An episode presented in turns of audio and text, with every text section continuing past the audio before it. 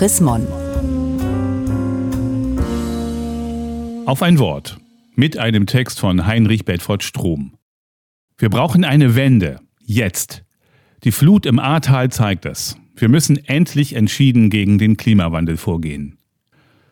Das Jahr 2021 muss zum Wendepunkt werden. Bisher kannten wir schlimme Naturkatastrophen, vor allem aus dem Fernsehen.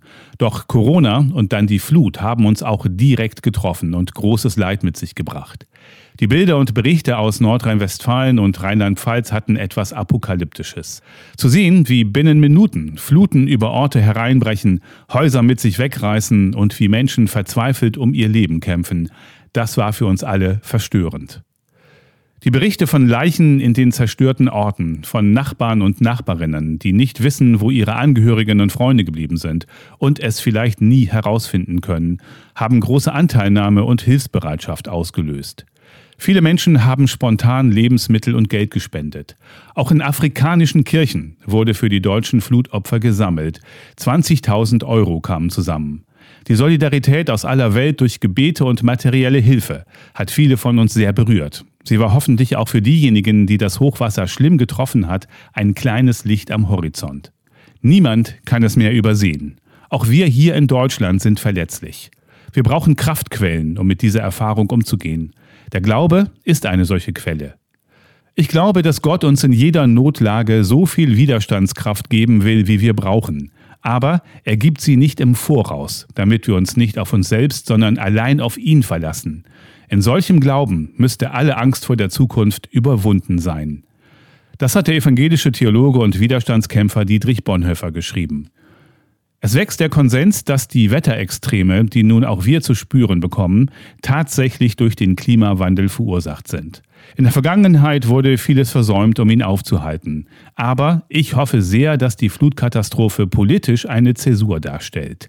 Wir müssen den Klimawandel mit entschiedenen Maßnahmen bekämpfen. Das sind wir den Menschen schuldig, deren Existenz vernichtet ist und die alles verloren haben, was ihnen lieb und teuer war. Eine Blockadehaltung wäre auch aus ökonomischen Gründen unverantwortlich. Der Gesamtverband der deutschen Versicherungswirtschaft schätzt allein die versicherten Schäden auf rund 5 Milliarden Euro. Die tatsächlichen wirtschaftlichen Schäden werden weit höher liegen. Der frühere Weltbank-Chefökonom Nicholas Stern hat schon 2006 die jährlichen Kosten des Klimawandels auf mindestens 5 Prozent des globalen Bruttoinlandsprodukts geschätzt.